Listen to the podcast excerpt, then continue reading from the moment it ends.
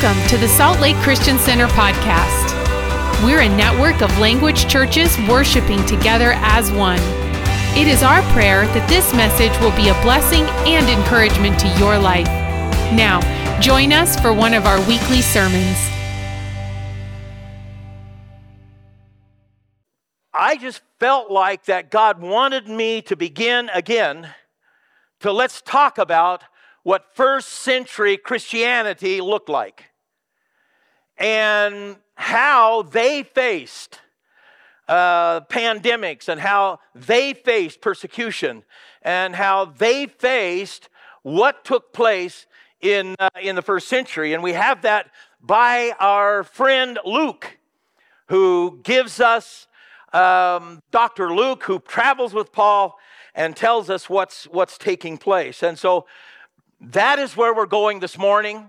And I want to review just a little bit that as, uh, as the day of Pentecost happens, they're all in, in one accord, in one place, in Acts chapter 2, and the Holy Spirit is poured out in what I believe is the Solomon's porch area of the temple, not in the upper room. Um, but the Holy Spirit is outpoured, and they hear the people from Galilee and, and the people from uh, all different countries are hearing these Galileans praise God in their own languages. And, and that's, how the, that's how the church started with all of these different international people. And all of them were speaking, the, the Galileans, the apostles, the 120 uh, that had followed Christ and, and been there when the Holy Spirit fell, were speaking those languages that they had never learned.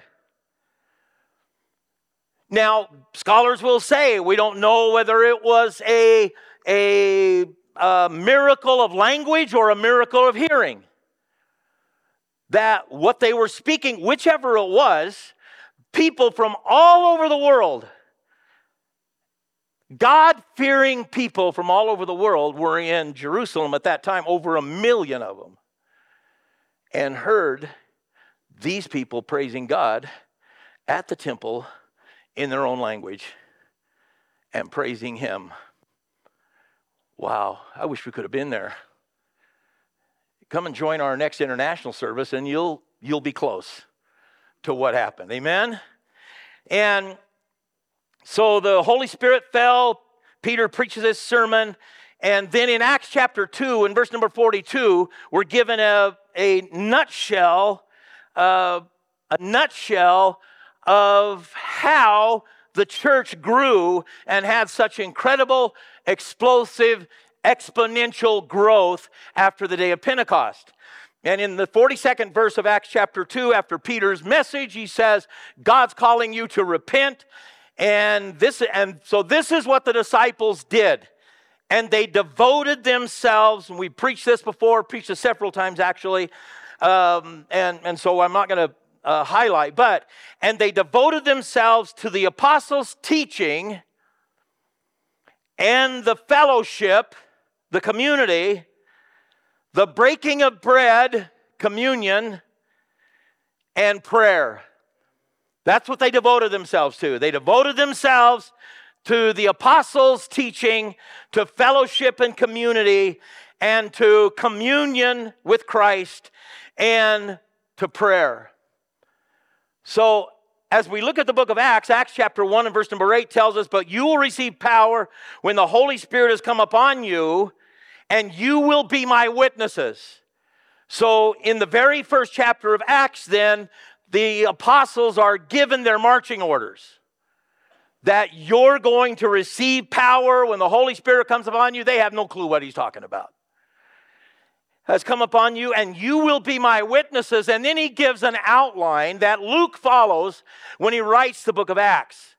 And that outline is that you'll be witnesses in Jerusalem, and in Judea, and in Samaria, and then to the end of the earth. And that is a normal outline for the book of Acts, uh, as found in, in, in chapter 1, verse number 8. And of course, we can logically break that down with the book of Acts Jerusalem, chapters 1 through 5, Judea, 6 through 7, Samaria, 8 through 12, and the world, 13 through 28. And uh, our outline, though, that we've taken over, the over that period of about a year and a half, is just a little bit different.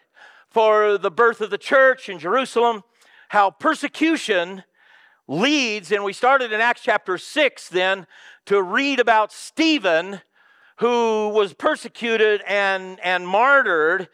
And, and the portion of Acts chapter 6 through 931 then was called Persecution Leads to Expansion.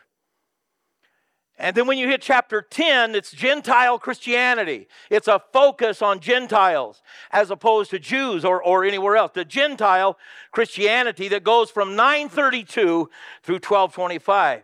And then the first missionary journey of Paul, second missionary journey of Paul, and then we'll go into where we left off, and that is the third missionary journey of Paul. And then his trial before Caesar and him being sent to Rome. So that's the outline of where we're headed over the next several decades. um, and so let's go back to chapter 9.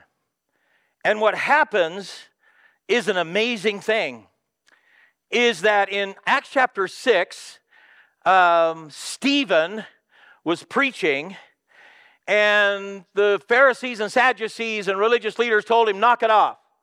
You can't do this anymore. And he kept doing it. And they told him, quit. And he, would, he kept doing it. And so they decided they're going to bring him out, and they brought him outside the city and they stoned him. And Stephen, as he's dying, looks up into heaven and he says, I see Jesus standing at the right hand of the Father. So the first martyr of the Christian church announces to every martyr past that to 2022 Jesus is standing at the Father's right hand. Your persecution and eventually your death will put you right next to him.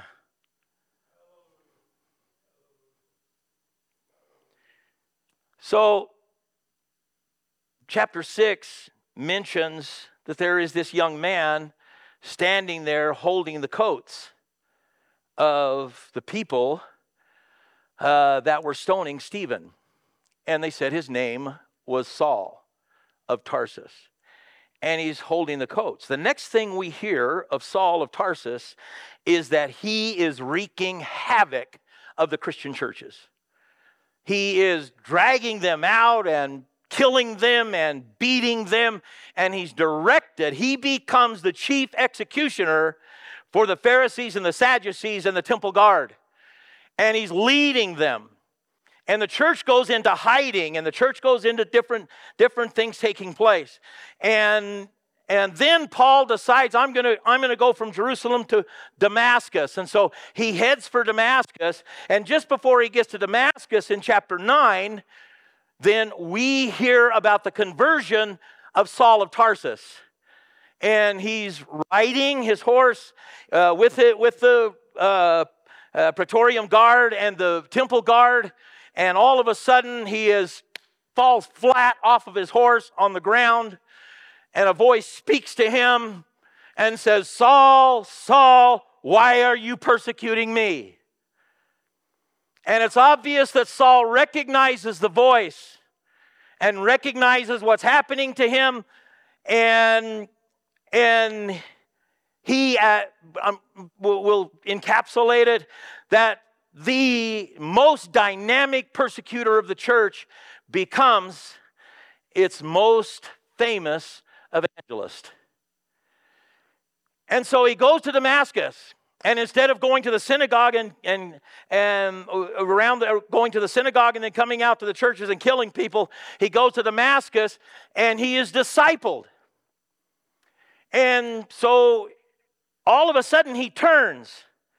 And in Damascus, then, he eventually comes back to Jerusalem. And when he comes to Jerusalem, all of the Christians are afraid of him, so they're hiding from him. And and he proves to them because he stands in the temple courts and he stands in the streets of Jerusalem and he preaches that Jesus Christ is the Son of God and he is the Messiah and he's coming back. And they're all looking at him like, Really? Really? So he has Christians that are opposing him, okay, because he's not preaching the gospel that they heard or that, that they wanted. And then he has the Pharisees and the Sadducees coming after him, and he causes a riot. And and I mean, there's just a total chaos in Jerusalem. And so some of the Christian brothers hide him and take him to Caesarea Maritima on the sea, and they put him on a boat and say, Saul, you're going home. And he does. They ship him back to Tarsus. And he goes to Tarsus. Now, I'll stop with the story there, but that, that is in Acts chapter 9, verse 30, where they got him in Caesarea and sent him to Tarsus. And then, is a defining statement in Acts chapter 9 and verse 31, and we we didn't spend as much time on it as we should have, I, I don't think. So we're going to spend some time on that verse this morning. That as the main antagonistic person is gone, then the 30th verse says that uh, the church, uh, the church throughout, or that they sent him off. Now let's read verse 31, Acts 9 31. So the church throughout all Judea and Galilee and Samaria had peace and was being built up. So the main antagonist is gone. There's this relatively time of peace that the church is underneath the nose of the Roman government is growing and it's being strengthened. And how is it being strengthened?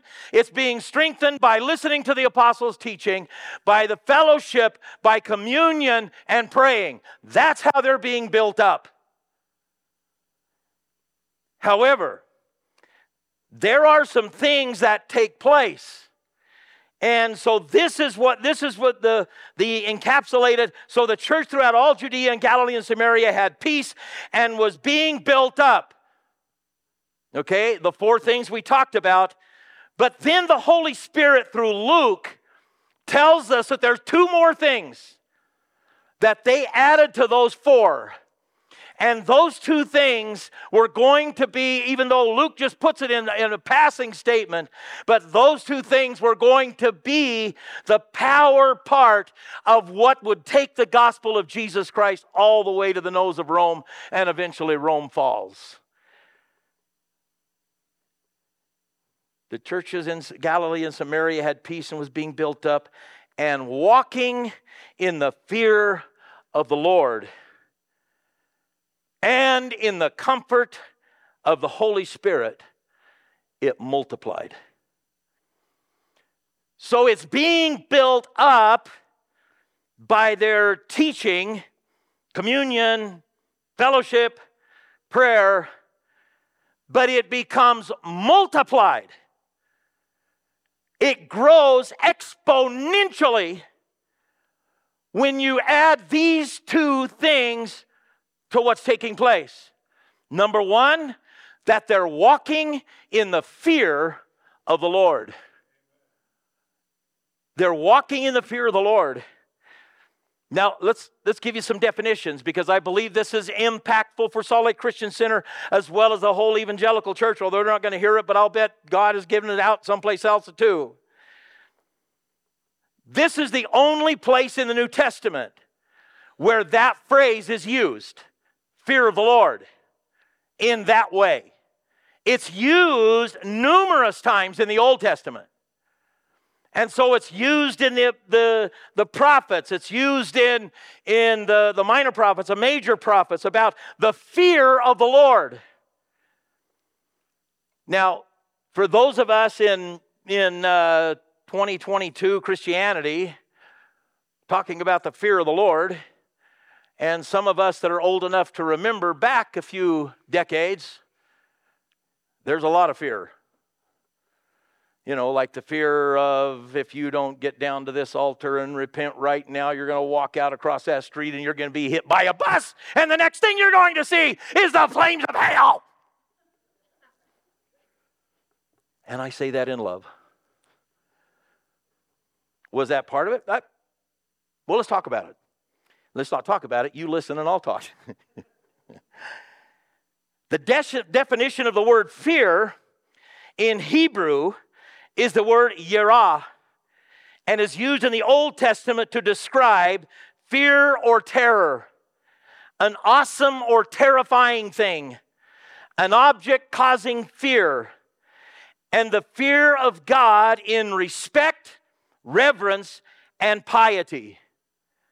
So it has several meanings. The Greek word, in translated into Greek, is used is, is phobos, and it's used to describe fear, dread, and something that strikes terror. Phobia. In connection with the fear of the Lord, it's often defined as reverence or awe. Reverence or awe.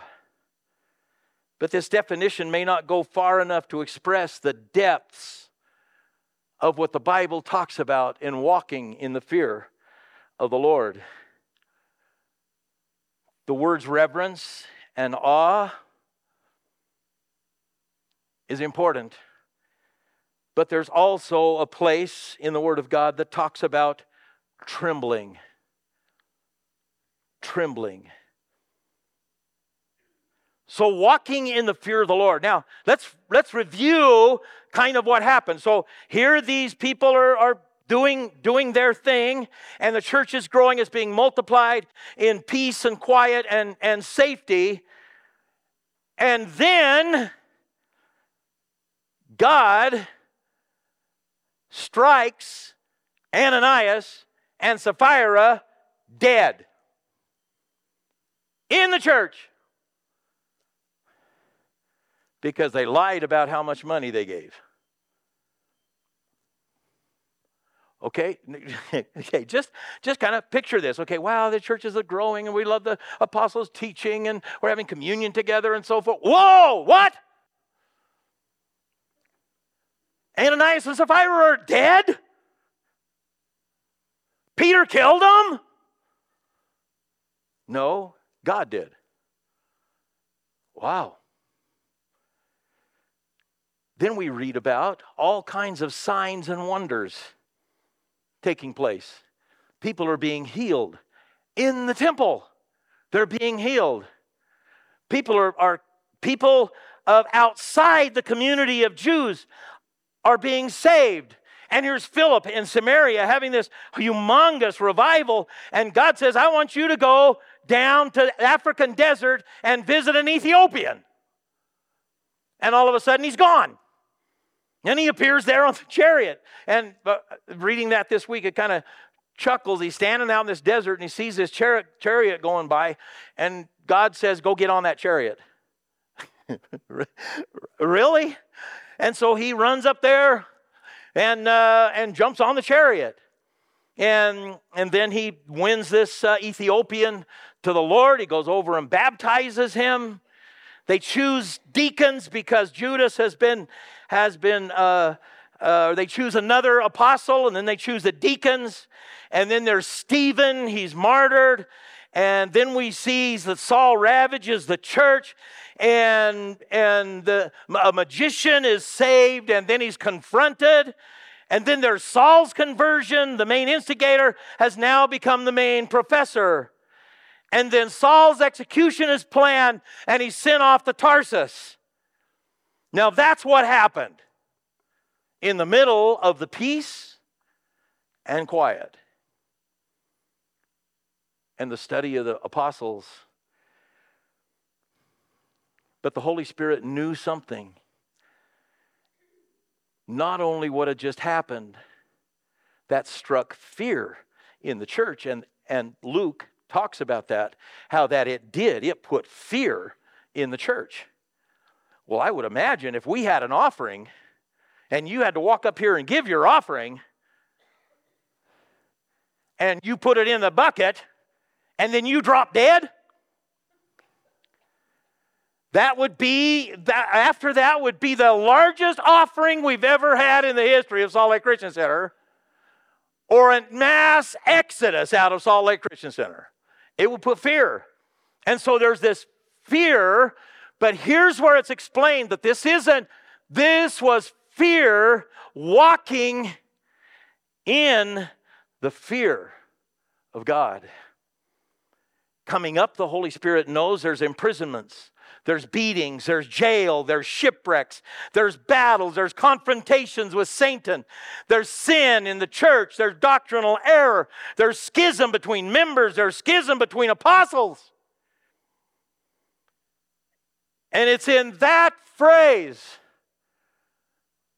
that fear in which we are realizing that that fear developed three things. One was the awe. The awe, the wonder. You know, there have been times in my Christian experience where through what you're going through, you lose the wonder and the awe. You know what I'm talking about? You see, we talked about it several weeks ago, for several weeks. The fear of the Lord. What Lord am I fearing? That I have this awe for the master who created the universe. I went out early this morning while I was working on this message and, and went out with, with uh, Kathy's dogs our dogs. Uh, went out in the backyard for obvious reasons, and I'm standing looking up, and it's clear. And it's just, wow, how amazing. How amazing is that? The awe, listen, don't lose the fear of walking in the fear of the Lord. Don't lose the awe of walking with the Lord. That you're walking with the creator of the universe. That you're fellowshipping and you're praying to and hearing from, and He's speaking to you, the creator of the universe in the, uh, in the observable universe that we don't understand, and the unobservable we talked about for seven weeks. God is great. God is transcendent. God is awesome. God is holy. God is powerful. That is the God that you're communicating with. Wow. And then reverence. Reverence. Regard to regard or treat with great respect. Reverence. You know, something I've learned about our international churches and international communities that we have, even in this service, in this church, that reverence and respect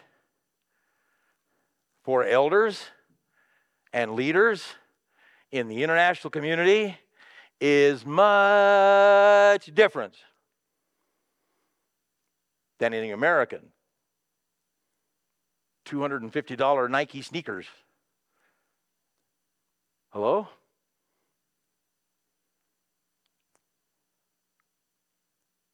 Reverence, regard, and respect. I was at one of the Samoan uh, dinners, and I'm not going to tell you who it was because uh, you probably know them. And one of the children was cutting up in the back. And Tusi, this was several years ago, Tusi was standing up there and he called this person out and he said, You come up here. Now I get that, okay, because I grew up in a pastor's home. And I can't tell you how many times my dad said, Ray, actually, he didn't say Ray, and I'm not going to tell you what he said. Um, I'll say Ray. We'll just let it be that, okay? He didn't swear, just anyway, Ray, you come up and sit right here. And I knew what was going to happen after that service. So as soon as the altar call came, I was there. right? Well, so I watched this kid walk up through the seats, and every adult he passed smacked him. Every one of the adults he passed, boom. and I thought, that's how I was raised. You know, I was raised in a church where the adult closest to the problem took care of the problem. That doesn't happen anymore. But here's the third thing, and I'm, I'm, gonna, I'm working on closing a fear that's of awe and of reverence, but it's a fear that I do not want to displease God. For all God's done for me, for all the forgiveness, for all the magnanimity that He's had with me, there needs to be this sense of fear that I do not want to disrespect him. I do not want for him to be displeased with me. It's not a phobic fear. It's not an irrational fear that paralyzes you into inaction. It's a fear like hitting your brakes every time you see a policeman. It's a fear like a soldier on the field, but that fear keeps him focused on what the plan is and what everything needs to happen. It's a fear that an athlete has when he's trained, he or she is trained hard and is concerned that his body is going to respond in the way that he's trained it. It's the fear that a servant that loves and respects his master and doesn't want to do anything to displease him even when his master is good and kind. It's like a son or a daughter that has a built in desire. Dad, listen to me this morning. That daughter has a built in desire to please you. And the son, it's even twice the size. It's like an employee that wants to make sure everything's done right to preserve his or her job. It's a fear that will sustain you. When I graduated from high school, I was uh, invited by a man in our church who was an iron worker. And he was a supervisor uh, building the FMC plant in Little America. And behind Little America you look back there and you see this gigantic plant. I don't know what it is now. Then it was soda ash. And, and so he said, I want you to come, you can come and go to work for me for the summer. And so I went. And we drove up to Little America to that plant back there. And, and we went, got in the back of his truck. And he pulls out this bag of tools. And he straps it on me. And it's, you know, the only, and my dad was a carpenter and we built houses and so forth, so I, I had, that wasn't this. This has wrenches that are about that long and heavy, and a lot of them. And the, so we're standing down at the bottom of this structural steel building. Nothing on it but structural steel. And, he's, and he says, there's where we're going. Ooh, okay. And then he says, Well, the crane is occupied, so we're going to have to climb it. No ladder. okay? So we're climbing structural steel.